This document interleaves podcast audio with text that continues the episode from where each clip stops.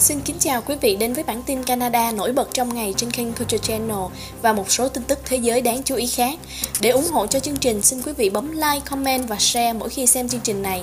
Và chúng tôi cũng kính mời quý vị đăng ký kênh và bật chuông thông báo để nhận được các bản tin mới nhất.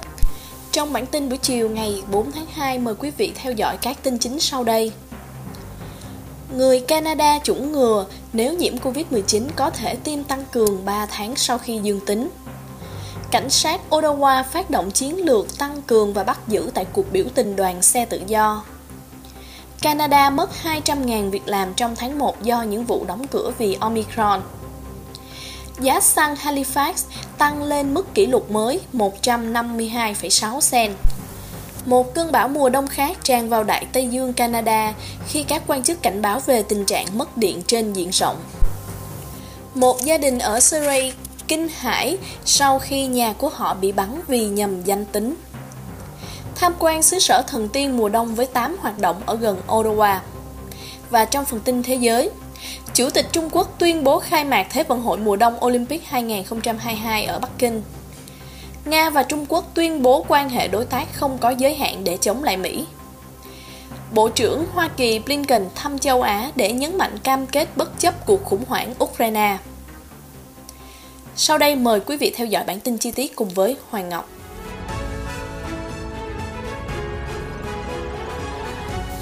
Những người Canada đã chủng ngừa nếu nhiễm Covid-19 có thể được tiêm chủng tăng cường 3 tháng sau khi xét nghiệm dương tính. Theo Ủy ban Tư vấn Quốc gia về tiêm chủng, viết tắt là NACI, những người Canada đã được tiêm chủng đầy đủ nên đợi ít nhất 3 tháng để tiêm nhắc lại sau khi các triệu chứng xuất hiện hoặc nhận kết quả xét nghiệm dương tính. NACI đã đưa ra khuyến nghị cập nhật sớm hôm thứ Sáu khi một số tỉnh và vùng lãnh thổ bắt đầu nới lỏng các hạn chế COVID-19.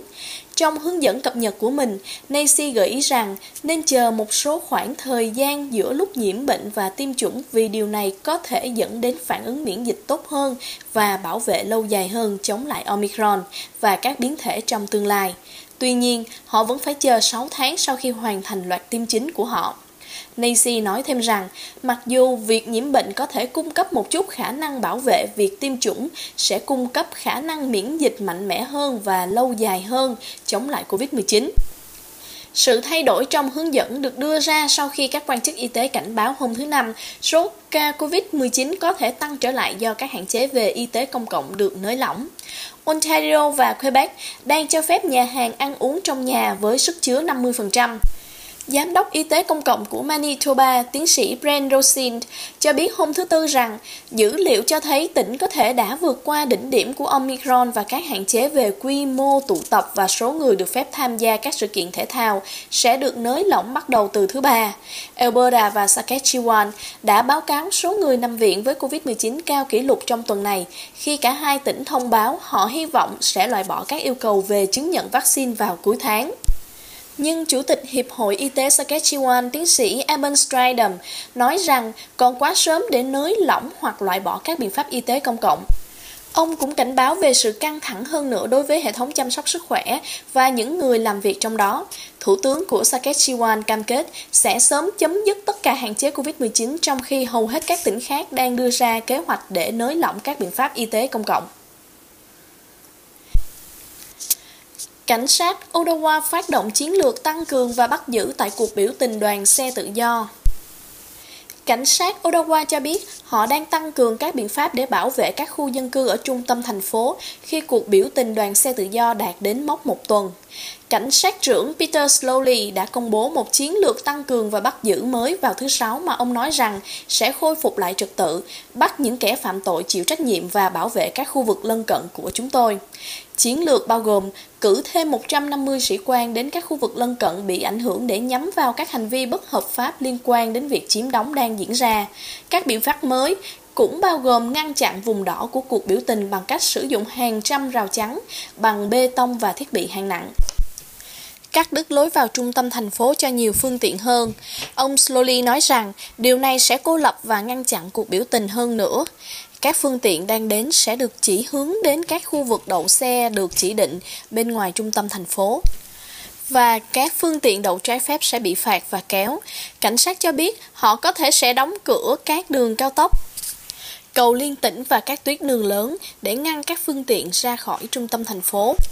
Phó Cảnh sát trưởng Steve Bell cho biết cảnh sát dự kiến sẽ có 300 đến 400 xe tải cố gắng đi vào trung tâm thành phố trong suốt cuối tuần, cùng với 2.000 người đi bộ.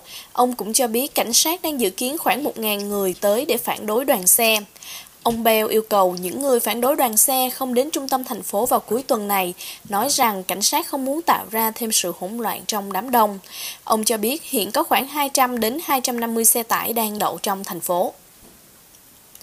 Canada mất 200.000 việc làm trong tháng 1 do những vụ đóng cửa vì Omicron. Nền kinh tế Canada đã mất 200.000 việc làm vào tháng Giêng, trong bối cảnh các quy định nghiêm ngặt hơn về sức khỏe cộng đồng được đưa ra nhằm làm giảm sự lây lan của biến thể Omicron. Sự sụt giảm này đang đánh dấu mức giảm lớn nhất kể từ tháng 1 năm 2021 khi nền kinh tế cắt giảm 207.800 việc làm, cơ quan thống kê Canada cho biết hôm thứ Sáu. Tình trạng mất việc làm cũng đẩy tỷ lệ thất nghiệp lên 6,5% trong tháng Giêng so với 6% trong tháng 12. Khi Omicron lan rộng khắp đất nước, các chính phủ đã đưa các giới hạn sức chứa và đóng cửa đối với những nơi làm việc như nhà hàng và phòng tập thể dục. Phần lớn tình trạng mất việc làm ở Ontario và Quebec, những nơi đã thực hiện những biện pháp nghiêm ngặt nhất. Dịch vụ ăn uống và khách sạn là nằm trong những nơi bị ảnh hưởng nặng nề nhất, với thanh niên và phụ nữ bị ảnh hưởng nhiều nhất. Sự vắng mặt vì bệnh tật đã tăng lên mức cao kỷ lục vào tháng Giêng, với một trong 10 nhân viên phải nghỉ làm. Số lượng nhân viên làm việc ít hơn một nửa số giờ bình thường đã tăng lên 620.000 người hoặc 2 phần 3, mức tăng lớn nhất kể từ tháng 3 năm 2020. Tuy nhiên, các nhà kinh tế Nathan Chansen và Claire Fan của ngân hàng Royal Bank cho biết họ dự đoán tác động của Omicron sẽ chỉ tồn tại trong thời gian ngắn và không kéo dài quá quý đầu tiên của năm 2022. Lịch sử gần đây có thể chứng minh điều này. Làn sóng mất việc làm vào tháng 1 năm 2021 được theo sau bởi một sự phục hồi lớn hơn 272.500 vào tháng 2 năm ngoái. Nền kinh tế đã mất 198.800 việc làm vào tháng 4 năm ngoái, theo sau là một đợt sụt giảm khác vào tháng 5, nhưng đã phục hồi trở lại vào mức tăng 214.600 trong tháng 6. Cảnh sát hoàng gia Alberta à, không chắc khi nào cuộc biểu tình ở biên giới Coos sẽ kết thúc khi cuộc biểu tình bước sang ngày thứ Bảy. Một nhà phát ngôn viên của cảnh sát hoàng gia cho biết không có cách nào để dự đoán thời điểm mà cuộc biểu tình tại cửa khẩu chính của Alberta à sẽ kết thúc, nhưng ông hiểu sự thất vọng ngày càng tăng của công chúng khi cuộc biểu tình kéo dài. Những người biểu tình đã bắt đầu đậu xe tải và các phương tiện khác vào thứ Bảy tuần trước, gần giao lộ ở Coos. Hoạt động đoàn kết với các sự kiện tương tự ở Ottawa và các địa điểm khác để phản đối quy định về vaccine COVID-19 và các biện pháp y tế công cộng rộng lớn hơn. Sự bế tắc đã khiến du khách và những người lái xe tải xuyên biên giới bị mắc kẹt trong nhiều ngày, làm tổn hại hàng triệu đô la và cản trở việc tiếp cận hàng hóa và dịch vụ y tế cơ bản của người dân trong khu vực. Một thỏa thuận với những người biểu tình đã giúp mở ra một làn đường duy nhất ở cả hai chiều trên đường quốc lộ 4 và những tài xế xe tải vận chuyển hàng hóa cuối cùng đã có thể qua biên giới vào Hoa Kỳ. Thị trưởng Coos, Jim Willett, đã kêu gọi cuộc biểu tình chấm dứt và nói rằng nó ngăn chặn các cư dân trong làng khỏi các dịch vụ y tế. Hạ sĩ Curtis Peters của Cảnh sát Hoàng gia cho biết, anh hiểu lý do tại sao mọi người lại khó chịu vì đã gần một tuần nhưng cho biết mình không biết điều gì sẽ xảy ra tiếp theo trong cuộc tranh chấp bởi vì mỗi cuộc biểu tình đều khác nhau. Anh cũng không thể nói trước liệu cảnh sát có ý định hành động để giải quyết thứ mà anh gọi là cuộc biểu tình trái pháp luật hay không. Giá xăng phá kỷ lục khi dầu thô vượt 90 đô Mỹ một thùng. Giá xăng Halifax tăng lên mức kỷ lục mới 152,6 sen. Một lần nữa, người dân Nova Scotia sẽ phải trả nhiều tiền hơn để bơm xăng. Hội đồng đánh giá và tiện ích của tỉnh đã tăng giá xăng trên toàn tỉnh thêm 6,2 sen vào thứ Sáu. Mức tối thiểu ở trạm xăng tự phục vụ thông thường ở Halifax hiện ở mức cao nhất mọi thời đại là 152,6 sen. Để so sánh, nó là 131,7 sen vào cuối tháng 8 năm 2021 và 113,6 sen đúng một năm trước. Giá thậm chí còn cao hơn ở các khu vực khác của tỉnh người dân Cape Breton phải trả nhiều nhất với mức tối thiểu là 154,5 sen. Giá dầu diesel tăng lên 159,6 sen, tăng 6,1 sen vào thứ Sáu. Trang web theo dõi giá nhiên liệu gasbody.com cho biết giá nhiên liệu bán lẻ trung bình trên toàn quốc đạt mức 151,3 cent một lít vào sáng thứ Sáu. Đó là mức trung bình cao nhất được ghi nhận theo trang web có dữ liệu từ năm 2008. Giá ở Edmonton đạt 145,9 cent một lít trong tuần này. Yếu tố lớn nhất đằng sau mức tăng là giá dầu thô hiện đang ở mức cao nhất trong 8 năm. Giá dầu tiêu chuẩn WTI đạt mức 92 đô một thùng vào thứ Sáu. Những người lái xe ở Newfoundland đang trả nhiều tiền nhất cho xăng trong tuần này. Tiếp theo là những người ở British Columbia. Giá xăng thấp nhất có thể được thấy ở Saskatchewan và tiếp theo là Alberta.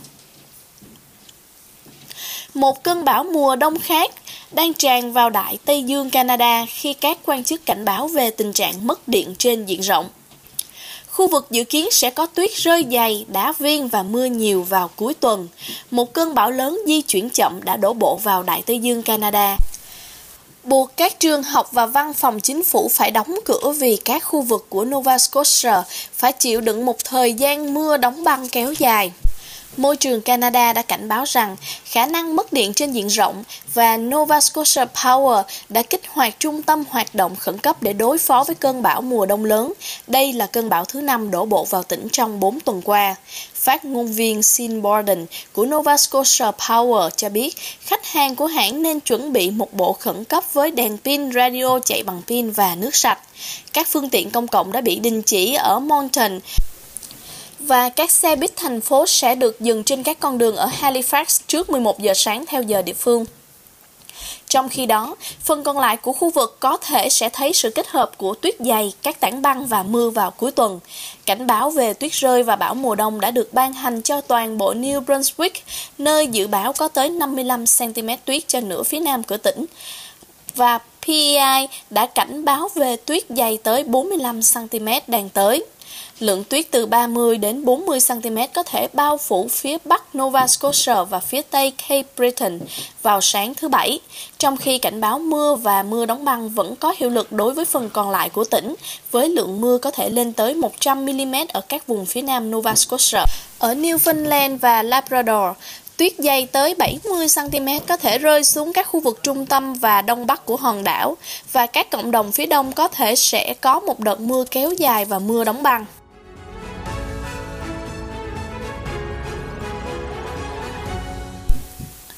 Quý vị và các bạn đang theo dõi bản tin Canada và Thế giới trên kênh Culture Channel. Kính mời quý vị đăng ký kênh và bật thông báo để theo dõi các video tiếp theo. Sau đây là một số tin tức thế giới đáng chú ý. Chủ tịch Trung Quốc tuyên bố khai mạc Thế vận hội mùa đông Olympic 2022 ở Bắc Kinh.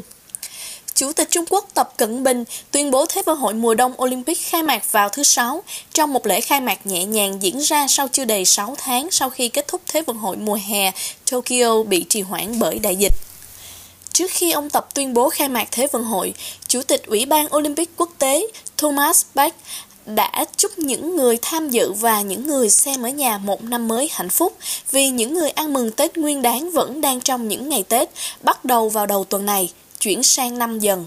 Ông Bách nói, năm dần này cũng là một năm Olympic, cả năm dần và năm Olympic đều đại diện cho tham vọng, lòng dũng cảm và sức mạnh. Ngày nay, nhờ tham vọng này, Trung Quốc đã trở thành một quốc gia có môn thể thao mùa đông. Trên thực tế, ông Bách lưu ý rằng khoảng 300 triệu cư dân Trung Quốc hiện đang được tham gia các môn thể thao mùa đông tại hơn 2.000 sân trượt băng và khu nghỉ dưỡng trượt tuyết. Ông Bách nói với hơn 2.400 vận động viên sẽ tranh tài tại đại hội thể thao này.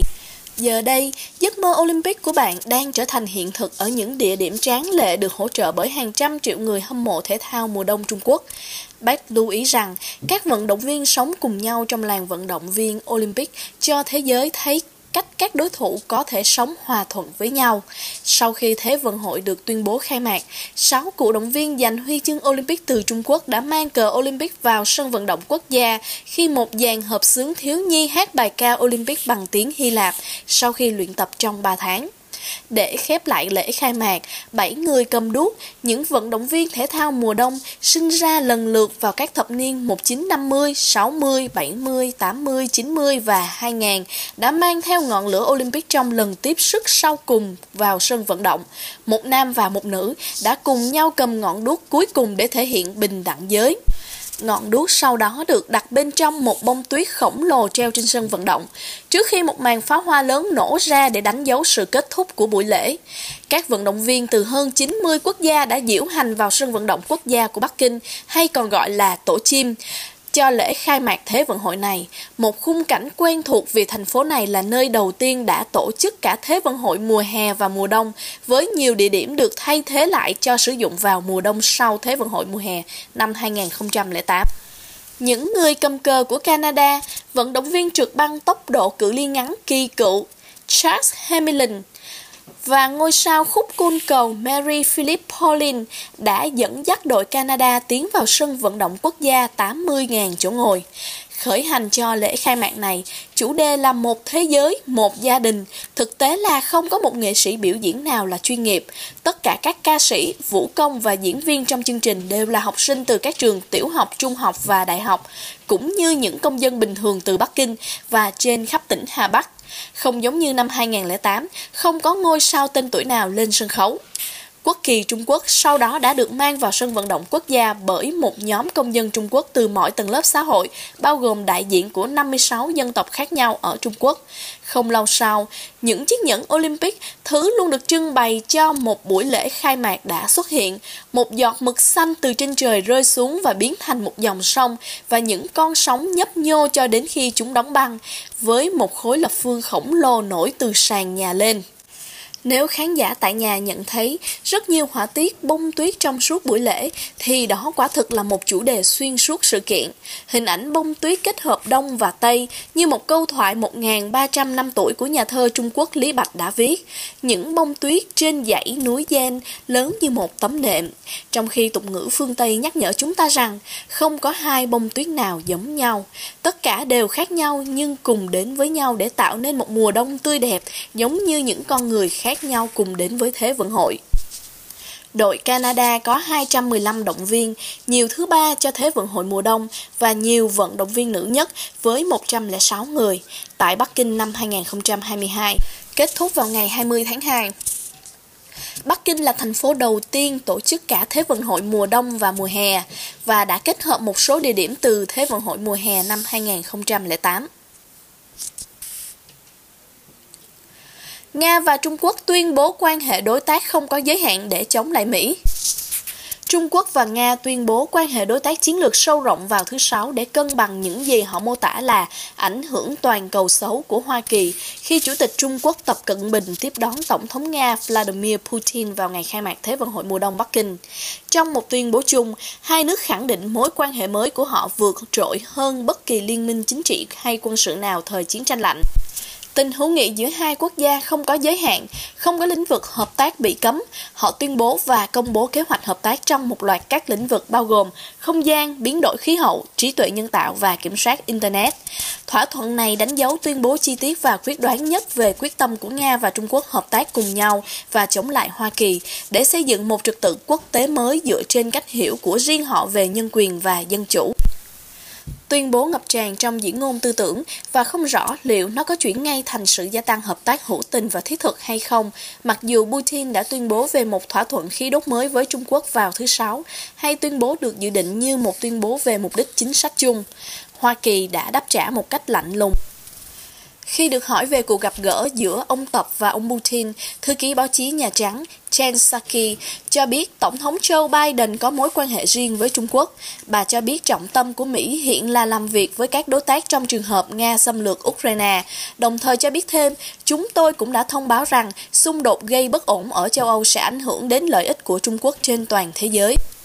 Ông Daniel Russell thuộc Tổ chức Tư vấn của Hiệp hội châu Á, người từng là nhà ngoại giao hàng đầu của Bộ Ngoại giao Hoa Kỳ về Đông Á ở trong chính quyền Obama, cho biết Ông Tập và ông Putin tuyên bố quyết tâm sát cánh cùng nhau và chống lại Mỹ và phương Tây, sẵn sàng chịu được các lệnh trừng phạt và cạnh tranh vai trò lãnh đạo toàn cầu của Mỹ.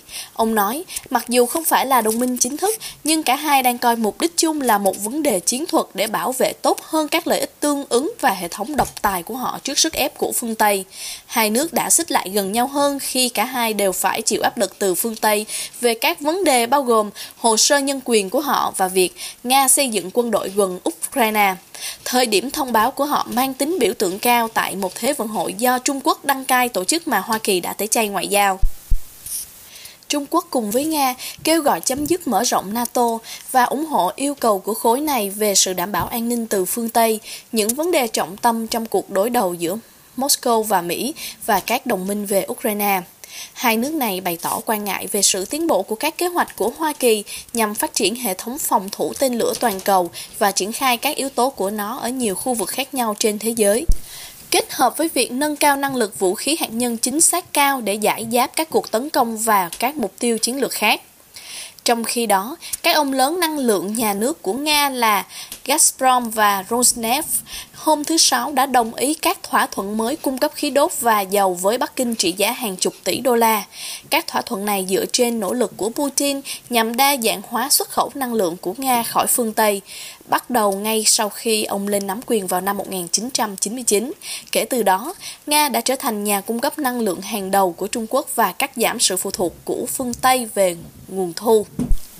Điện Kremlin cho biết các tổng thống cũng thảo luận về sự cần thiết phải mở rộng thương mại bằng tiền tệ quốc gia vì sự khó lường xung quanh việc sử dụng đồng đô la.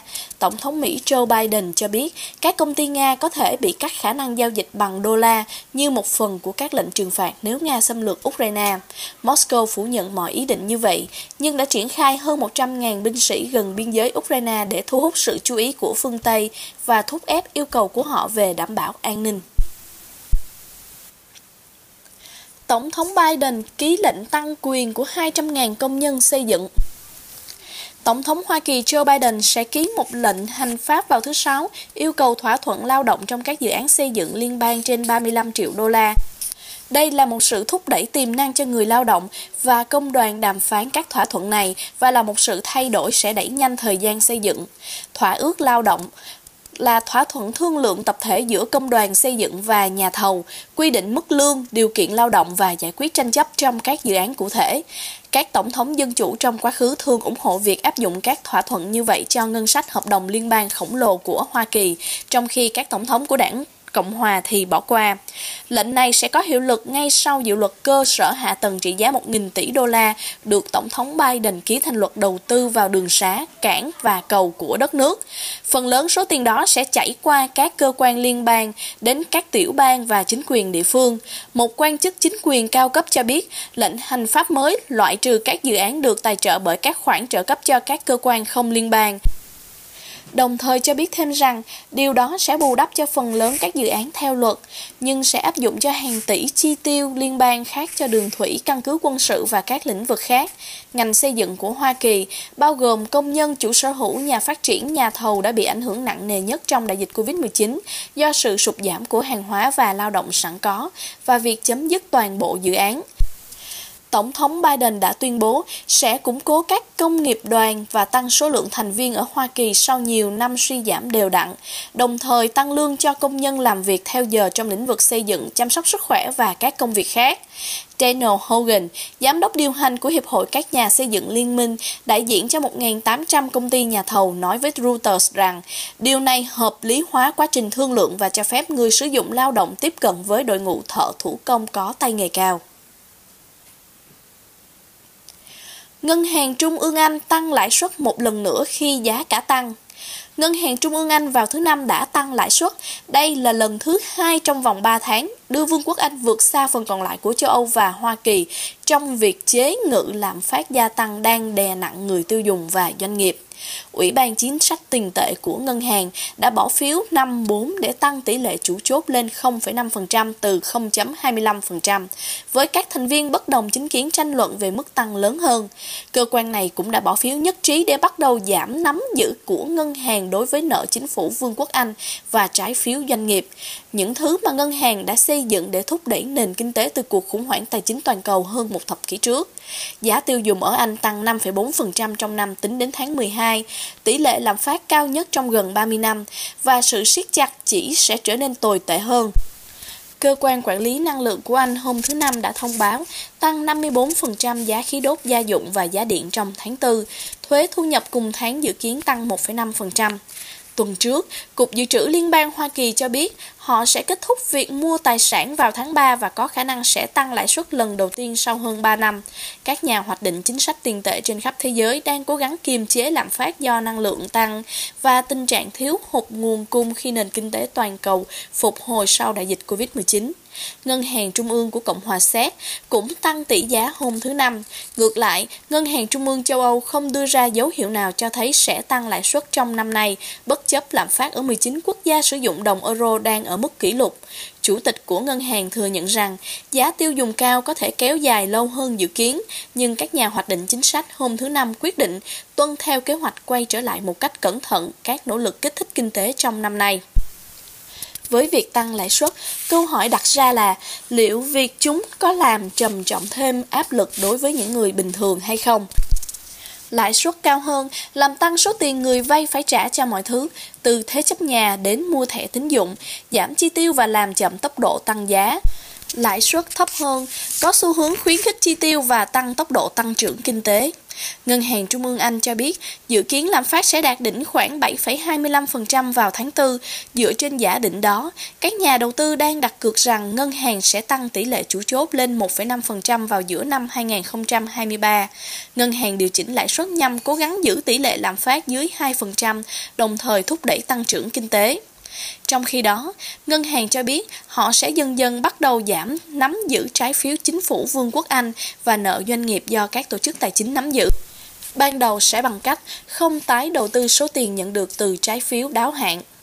Ngân hàng bắt đầu mua vào năm 2009 để bơm tiền vào nền kinh tế trong cuộc khủng hoảng tài chính toàn cầu. Các nhà hoạch định chính sách đã buộc phải chuyển sang mua tài sản sau khi họ giảm lãi suất xuống 0,5%, hạn chế khả năng sử dụng lãi suất để kích thích tăng trưởng kinh tế. Với lãi suất duy trì gần mức thấp kỷ lục, ngân hàng tiếp tục mua trái phiếu trong những cú sốc do việc Anh rời Liên minh châu Âu và đại dịch gây ra.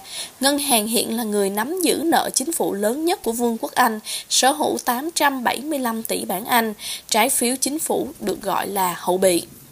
Việc bán trái phiếu chính phủ sẽ không bắt đầu cho đến khi lãi suất ngân hàng tăng lên 1%, nhưng Ủy ban Chính sách Tiền tệ cho biết ngân hàng nên bắt đầu bán kho trái phiếu doanh nghiệp trị giá 20 tỷ bảng Anh tiếp tục cho đến cuối năm sau. Một số nhà phân tích gợi ý rằng thị trường tài chính có thể hấp thụ việc bán trái phiếu miễn là ngân hàng trung ương di chuyển chậm lại. Nhưng Russell Silberson, một chiến lược gia tại công ty đầu tư 91, có vẻ cần thận trọng. Ngân hàng trung ương duy nhất thực hiện chính sách như vậy là Cục Dự trữ Liên bang trong giai đoạn 2018-2019 và cơ quan này đã buộc phải đảo ngược hướng đi. Đỉnh Everest, sông băng cao nhất trên núi đang tan chảy nhanh chóng, nghiên cứu mới cho thấy. Một nghiên cứu mới cho biết, biến đổi khí hậu đang khiến sông băng cao nhất trên đỉnh Everest tan chảy với tốc độ nhanh chóng. Các nhà nghiên cứu do Đại học Maine dẫn đầu đã phát hiện ra rằng sông băng South Cone đã mất độ dày hơn 180 feet tương đương 54 mét trong 25 năm qua. Sông băng nằm ở độ cao khoảng 7.906 mét so với mực nước biển, đang mỏng đi nhanh hơn 80 lần so với thời gian lần đầu tiên nó được hình thành băng trên bề mặt. Tốc độ giảm được cho là do nhiệt độ ấm lên và những cơn gió mạnh. Các nhà khoa học dẫn đầu cuộc nghiên cứu phát hiện ra rằng kể từ những năm 1990, sông băng mất khoảng 2.000 năm để hình thành đã tan chảy. Họ cũng lưu ý rằng lớp băng tuyết dày của sông băng đã bị xói mòn, làm lộ lớp băng đen bên dưới dưới ánh nắng mặt trời và đẩy nhanh quá trình tan chảy. Tiến sĩ Maris Potoki, một trong những nhà nghiên cứu chính của cuộc nghiên cứu nói rằng những phát hiện này cho thấy sông băng South Cone Glacier có thể đang trên đường biến mất. Nó có thể đã trở thành một di tích từ một thời gian cũ hơn, lạnh hơn.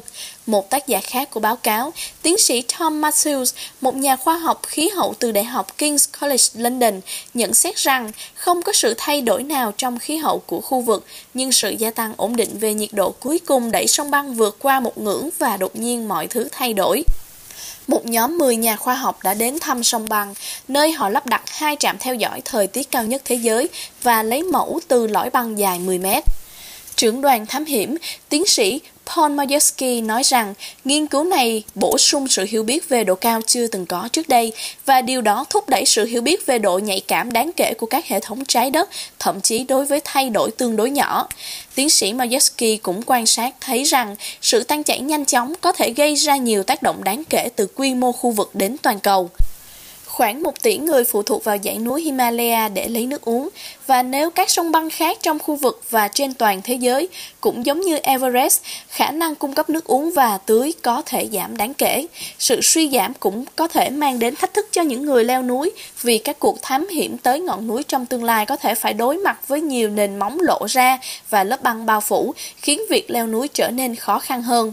Tiến sĩ Matthews nói rằng Sông băng South Con Glacier là rất nhỏ trong một sơ đồ lớn của mọi thứ. Ông nói rằng các nhà nghiên cứu bây giờ phải kiểm tra mức độ nhạy cảm mà chúng tôi phát hiện ở đây áp dụng rộng rãi hơn cho các kho băng trên nóc của thế giới như thế nào. Năm ngoái, một nhóm các nhà nghiên cứu Pháp đã kết luận rằng các sông băng trên thế giới đang tan chảy với tốc độ ngày càng nhanh. Cập nhật một số tình hình COVID-19 trên thế giới Số ca tử vong do Covid của Ấn Độ vượt qua 500.000 người. Số người chết Covid-19 chính thức của Ấn Độ đã vượt qua 500.000 người vào thứ Sáu, một mức mà số nhà phân tích dữ liệu cho biết đã vượt mốc này vào năm ngoái, nhưng không được báo cáo cho các cuộc điều tra không chính xác và người chết không được thống kê ở nội địa, nơi hàng triệu người vẫn dễ bị dịch bệnh. Theo dữ liệu chính thức, quốc gia có số người chết cao thứ tư trên toàn cầu đã ghi nhận 400.000 ca tử vong vào tháng 7 năm 2021 sau đợt bùng phát kinh hoàng từ biến thể Delta. Hàn Quốc mở rộng các quy tắc tạo khoảng cách xã hội. Hàn Quốc đã gia hạn các quy định về giãn cách xã hội vào thứ Sáu thêm 2 tuần khi các ca nhiễm trùng biến thể Omicron tăng cao, bao gồm cả giới nghiêm vào lúc 9 giờ tối đối với các nhà hàng và giới hạn 6 người đối với các cuộc tụ họp riêng. Các hạn chế dự kiến kết thúc vào Chủ nhật. Nhưng Thủ tướng Kim Bu-kyung cho biết việc gia hạn là cần thiết để làm giảm sự lây lan của Omicron trong bối cảnh lo ngại kỳ nghỉ Tết Nguyên đáng kết thúc vào thứ Tư có thể làm tăng nhiễm trùng. Hồng Kông triển khai các xét nghiệm kháng nguyên nhanh cho tất cả người dân. Lãnh đạo thành phố Carrie Lam cho biết, Hồng Kông có kế hoạch triển khai các xét nghiệm kháng nguyên nhanh COVID-19 trong tương lai gần cho gần 7,5 triệu người của mình. Bà Lam cho biết, chính phủ của bà đang làm việc để tăng cường năng lực xét nghiệm, truy tìm vết tiếp xúc và tiêm chủng, đồng thời lập kế hoạch đưa những bệnh nhân nhập viện không có triệu chứng đến một cơ sở cách ly dành riêng cho những người tiếp xúc gần khi nhiễm trùng gia tăng. Cuộc chạy đua để gửi vaccine khi COVID-19 đến các đảo ở Thái Bình Dương. Dương. Các quốc đảo Thái Bình Dương là một trong những nơi cuối cùng trên thế giới bị ảnh hưởng bởi đại dịch đang ghi nhận số ca nhiễm COVID-19 ngày càng tăng, khiến các nhà chức trách phải gấp rút cung cấp vaccine, đội ngũ y tế và viện trợ lương thực. Mối quan tâm về việc phát hiện coronavirus ở Tonga bị sóng thần, nơi một trường hợp mới được ghi nhận vào thứ Sáu, đã tăng cao do hàng nghìn ca nhiễm trùng quét qua các đảo lân cận Thái Bình Dương. Nam Phi chứng kiến thêm nhiều trường hợp biến thể phụ Omicron. Nam Phi đang chứng kiến thêm nhiều trường hợp biến thể phụ BA2 của biến thể Omicron và đang theo dõi nó, nhưng không có dấu hiệu rõ ràng nào cho thấy BA2 về cơ bản khác với chủng Omicron ban đầu, một nhà khoa học cấp cao cho biết hôm thứ Sáu.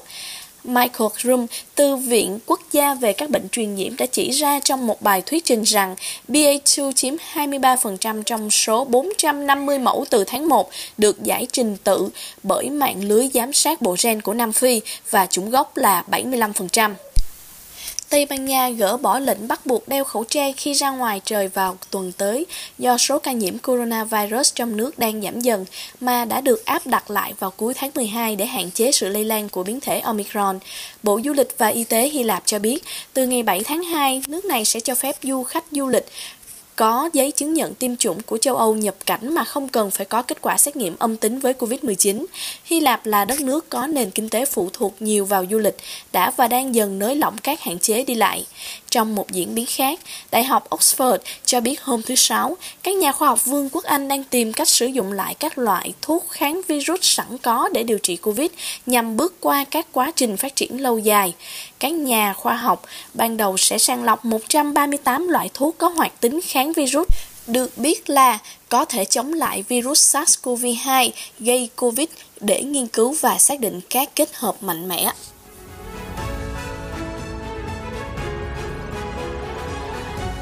Rất cảm ơn quý vị đã theo dõi bản tin Canada buổi chiều do tạp chí Culture Magazine thực hiện. Tin tức Canada và thế giới sẽ được cập nhật liên tục trong ngày trên kênh Culture Channel và sẽ gửi đến quý vị hai lần một ngày. Kính mời quý vị tiếp tục đón theo dõi những bản tin tiếp theo với những tin tức đáng chú ý khác. Đừng quên bấm like và phản hồi để giúp xây dựng cho chương trình này tốt hơn. Nếu đây là lần đầu tiên xem kênh, mời quý vị đăng ký kênh và bật chuông thông báo để nhận được các bản tin mới nhất. Chúc các bạn nhiều sức khỏe. Xin chân thành cảm ơn và hẹn gặp lại. Một biến thể của dịch bệnh coronavirus có khả năng lan truyền nhanh đến kinh ngạc đang xuất hiện tại tỉnh Ontario. Chúng ta cần nâng cao ý thức phòng chống nạn dịch. Hãy đi tiêm ngừa và lập tức tiêm mũi tăng cường. Tiếp tục thực hiện tốt các biện pháp mà chúng ta biết chắc có thể bảo vệ sức khỏe của chính mình. Hãy tự bảo vệ bản thân, tránh bị lây nhiễm coronavirus. Quý vị có thể đến trang mạng ontario.ca gạch chéo COVID-19 để tìm hiểu thêm thông tin mới. Một lời nhắn của chính phủ tỉnh Ontario